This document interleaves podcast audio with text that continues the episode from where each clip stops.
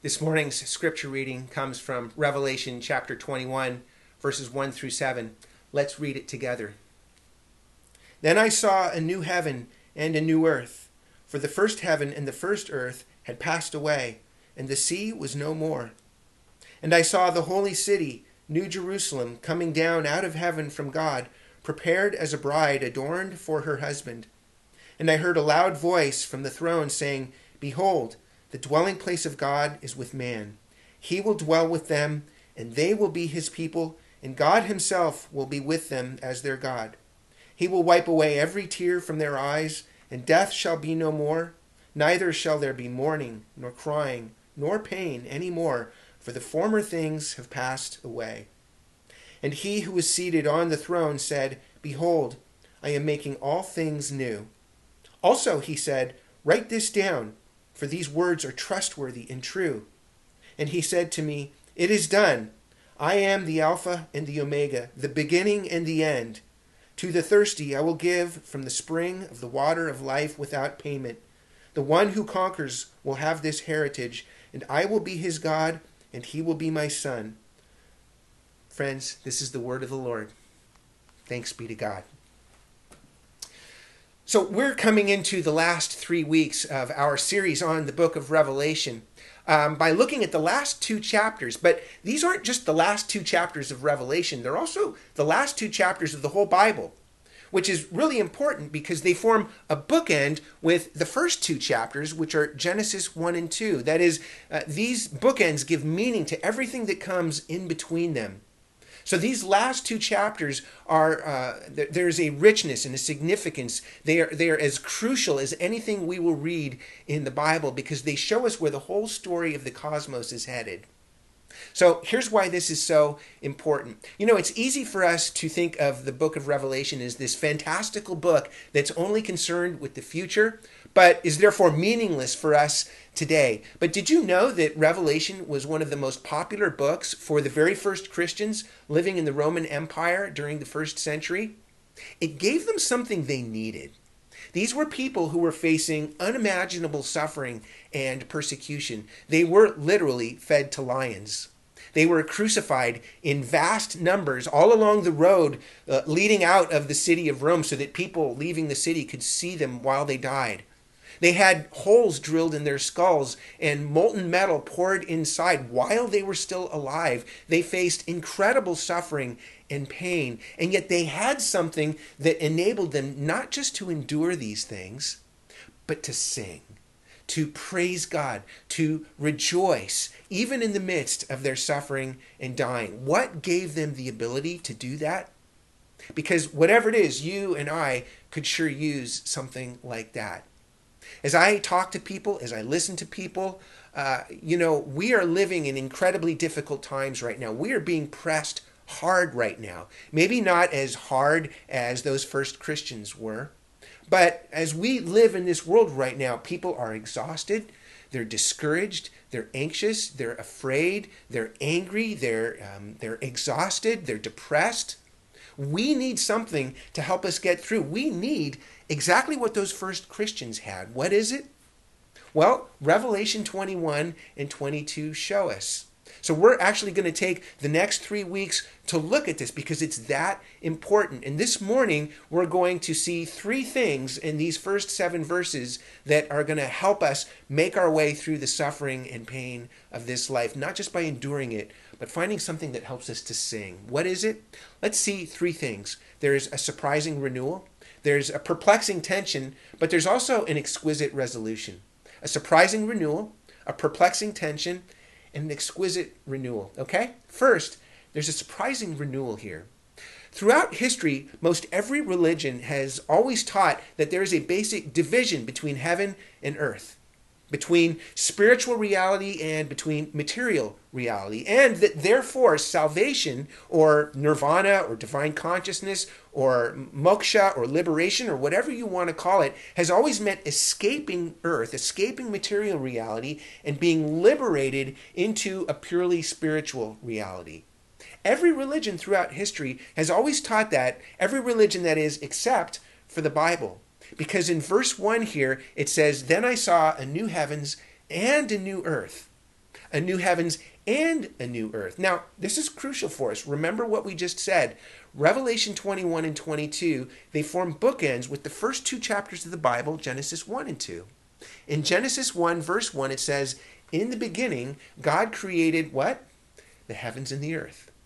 The heavens and the earth. Now, heavens and earth is a figure of speech that's, um, I'm going to lay a literary term on you right now. It's called a merism. M E R I S M. A merism. Amerism is a figure of speech by which we refer to something by naming its parts. So, for instance, if you were to say, I searched high and low, that's a way of saying I searched everywhere. Or if you were to say, ha, I fell for that one, hook, line, and sinker, that's a way of saying I fell for it completely. A merism. When the Bible says heavens and earth, that's a way of referring to the whole universe. It's a way of talking about all of creation. That means that from the very beginning, God created the heavens and the earth to be one perfect, seamless, beautiful whole. And yet, in Genesis 3, we find out that because of human rebellion, because of, of our pride and our self centeredness, sin entered the world. And as a result, the whole fabric of creation was ripped apart, um, in, was ripped in two. Heaven and earth are now divided, although it was never supposed to be that way in the very beginning. Have you ever wondered why it is we experience this world as a place where everything's falling apart, where things are not the way they're supposed to be? I mean, think about it. If there is no God and this world is all there is, then by definition, this world is already exactly the way it's supposed to be. And yet we know it's not. Why? The Bible explains it. So throughout the rest of the biblical storyline, God is, is constantly saying, Yeah, the world is broken and the humans are the ones who broke it, but I created the world.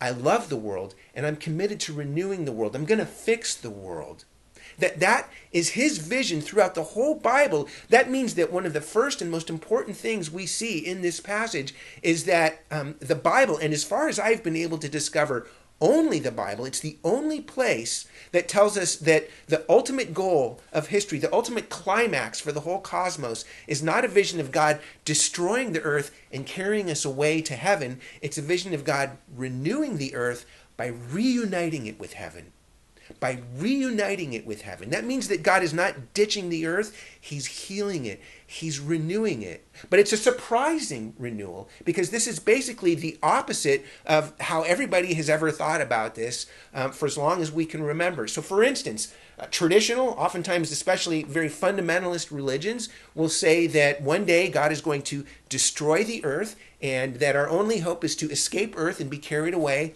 into heaven. But you know that um, Eastern spiritualities, like Buddhism or New Age spirituality, say something very similar also. They say that material reality is an illusion, um, and that therefore the goal is to escape material reality and to be liberated into purely spiritual reality. Which means, if you think about it, you realize even secular atheism basically um, believes something very similar because it says, you know, look, the world is doomed, the universe is doomed. The second law of thermodynamics says that everything is falling apart. That means the end of the universe is, is, is the universe one day just limping pitifully into the cold oblivion of entropy. So that means that scientists like Stephen Hawking or technological gurus like Elon Musk have said, look, humanity's only hope is to escape Earth because the Earth is doomed. We have to escape the world and colonize other planets because the world is doomed. Friends, this is one of the, the most long standing eternal mindsets uh, that human beings have always had. So, for instance, have you ever noticed how many TV shows are all about parallel worlds or alternate realities, two universes? Um, and that one of the universes, one of the worlds, is always threatening the other world. Stranger Things would be a, a recent example of this. A little um, bit older than this, there's a TV show that was called Fringe. J.J. Um, Abrams was one of the creators of that show. The basic premise of the show is that there are two universes and a doorway opens up, and the challenge is to close the doorway um, so that our universe is not destroyed. At one point in the show, there's a pivotal conversation between two of the main characters, and um, the, the one character is explaining to the other um, about how this scientist named Dr. Bell, how he discovered the doorway between the two universes and the consequences of what would happen if they didn't close the doorway. So as she's explaining, she takes two snow globes, you know those things that you shake up and, and they snow? Two snow globes, and there's a little city inside each one of the snow globes, and she holds them on a table in front of her, apart from each other, and she says, when Dr. Bell discovered the existence of the other side, the thing he dreaded most was the inevitable collision if they ever came into contact with one another. The Pauli exclusion principle states that no two objects can occupy the same space at the same time. Dr. Bell was afraid that if the doorway between the two universes was not closed, that the inevitable conclusion, and then she rams those two snow globes together and they explode, and she says, only one world would survive. It's what he called the last great storm. Friends, that's the way we typically view heaven and earth. They're two parallel worlds, alternate universes that can't possibly exist together in the same place at the same time. But the biblical vision of the end of history, the climax of the whole cosmos, is not God destroying the earth and carrying us away to heaven. It's God renewing the earth by reuniting it with heaven. It's a surprising renewal. And that leads to the second thing we see here, which is there's a perplexing tension here. Remember, I said that this letter is addressed to Christians. Uh, specifically, it was addressed to the very first Christians. Now, how does it describe them? In verse 8, uh, it, it says that they are those who conquer. It describes Christians as conquerors. Now, what that means is that through the power of the physical resurrection of Jesus Christ, new creation life, that the new creation of God has come into the lives of Christians. So, for instance, in 2 Corinthians 5, the Apostle Paul says, and we say this together every week during our time of confession, that uh, if anyone is in Christ, there is a new creation. In other words, when you turn from sin and trust in Jesus, the, the, the same power that one day is going to reunite heaven and earth, that power comes into your life and begins to renew you. We're a new creation. But that's not the only way this passage describes what it means to be a Christian. In verse 4, it describes what it's like living in this world. It says this world is a place of tears, death, mourning, crying, and pain. And then in verse 6, it, it, goes on to say that Christians are those who thirst. God talks to the, to the one who thirsts. In other words, Christians aren't just conquerors, Christians are also thirsty. That means that in a world of tears, death, mourning, crying, and pain, we continue to thirst for the healing and the renewal that we long for. Now, by definition, to thirst for something means that you are not experiencing it, at least not experiencing it fully. Do you see the problem here? To be a Christian living in this world means that you're both a conqueror and you're thirsty. We're thirsty conquerors. That means that a, being a Christian in this world is to live in the midst of a perplexing tension. What, what is a tension? Uh, one of the best illustrations I know is a tug of war. Did you ever play tug of war when you were a kid? You're on one side of a rope and, and, and you're pulling as hard as you can against the other side. You're pulling and grunting and groaning and heaving and sweating. It's really hard to be on one side of the rope, pulling as hard as you can against the other side. But you know what's even harder? Being the rope. To be a Christian in this world is, is like being a rope that's being pulled on as, as hard as it can, pulling you in two different directions. It, it feels like you're coming apart. That is a tension. So to be a Christian living in this world is to live in the midst of, of a perplexing tension. That means we always are saying things like, I'm exhausted and I don't see any end in sight. Tension. Or to say, um, I haven't worked in months and I don't even know how I'm going to pay my rent. Tension. Or to say, I'm lonely. And in fact, I haven't been hugged by another human being in months. Tension. It's to say things like, my relationships are a mess, my, my marriage is falling apart, or I'm sick and I don't see any end in sight, or I'm struggling with an addiction, or with a sin, or with depression, or whatever it might be, and I don't know how to get out of it. Tension. Friends, theologians have a way of talking about this tension for the Christian. They call it the already and the not yet. The already and the not yet. Here's what this means um, it means that through the power of Christ's physical resurrection, the, the new creation, new creating power of God has already broken into this world. And then it calls Christians the first fruits of that new creation. Now, first fruits is a farming term, it means the first crops that come up out of the ground during a harvest. Uh, but it's just a little bit. It's not the whole harvest. So that means that a first fruits is both a sample of what the rest is going to look like, but also a promise of more to come. But it's just a little bit. It's just the first fruits. It's just the beginning. New creation power has already broken into this world, but it is not fully completed yet. It's not yet fully completed. That means that to be a Christian means to live in the midst of a tension between the already and the not yet. We're conquerors, but we're thirsty. We're redeemed, but we're wretched. We're full of the power of the Holy Spirit, but, but we're struggling. It, it's, it's like being a rope and you're being pulled in two different directions. It feels like you're coming apart. Tension.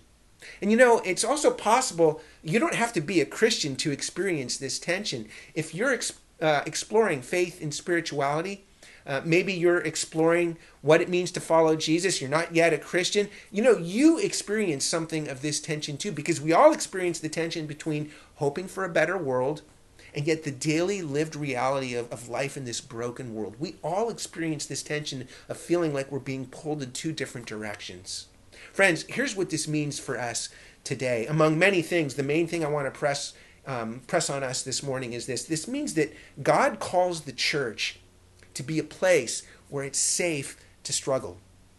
That the church, of all the places in the world, should be the one place where it's most safe to be a mess, where it's most safe to suffer and, and to struggle, where, where you can ask the really hard, difficult questions, but where you can especially be honest and real about the hardest, most difficult realities in your life. And I mean the really difficult realities.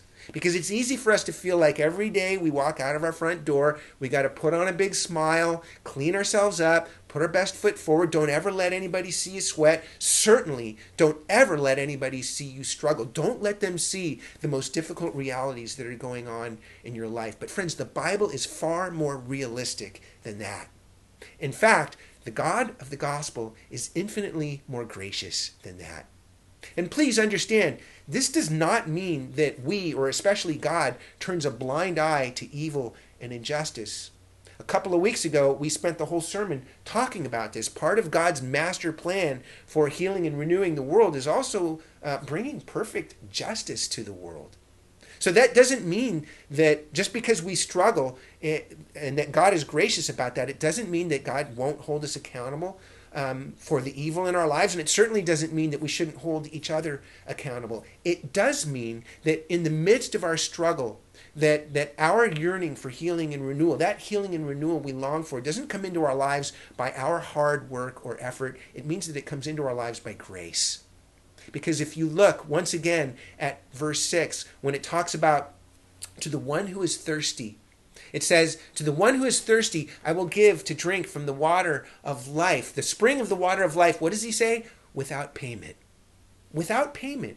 That means that the healing and renewal you long for is available to you, but it's without payment.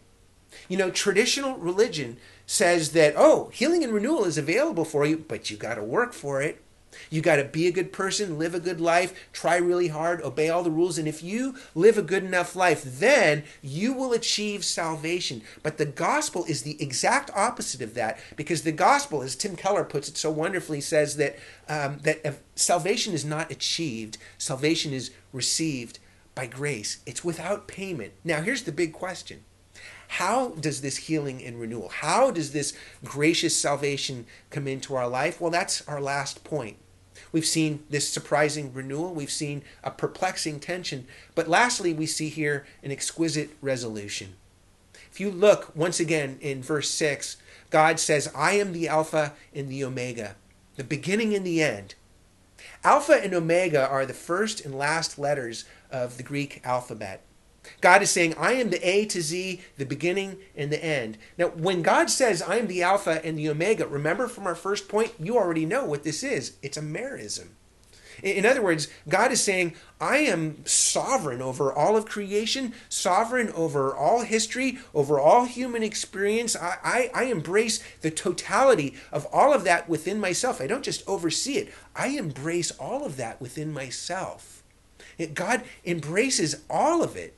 So, so when God says, I am the Alpha and the Omega, you realize what God is saying is, is I embrace the totality of all of your suffering, the totality of your experience, the totality of your struggle. I embrace all of that, both your conquering and your thirst. I embrace the totality of that in myself.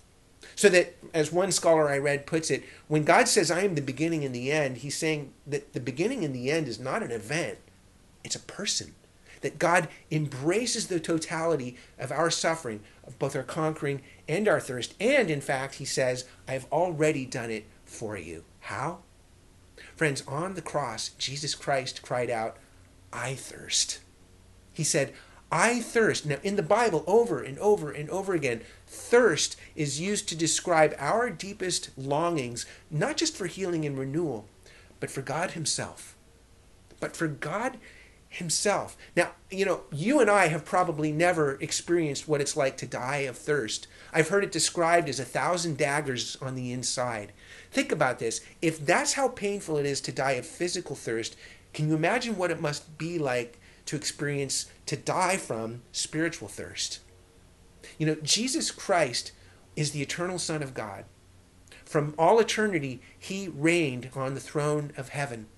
And yet, when he came to earth, that means that Jesus Christ never experienced a moment when he wasn't in perfect intimate union with God the Father. He may have been physically thirsty in his life, but he was never spiritually thirsty. That is, until he got to the cross. Because on the cross, Jesus Christ embraced and absorbed the infinite rapacious daggers of cosmic spiritual thirst for us so that we could drink from the healing, renewing fountain of the presence of God for the rest of our lives. Friends, you know what Jesus did on the cross?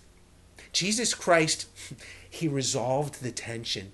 And he did it not just by being tugged on like a rope, but by being pulled and, and ripped apart in the same way that heaven and earth was ripped apart by our sin.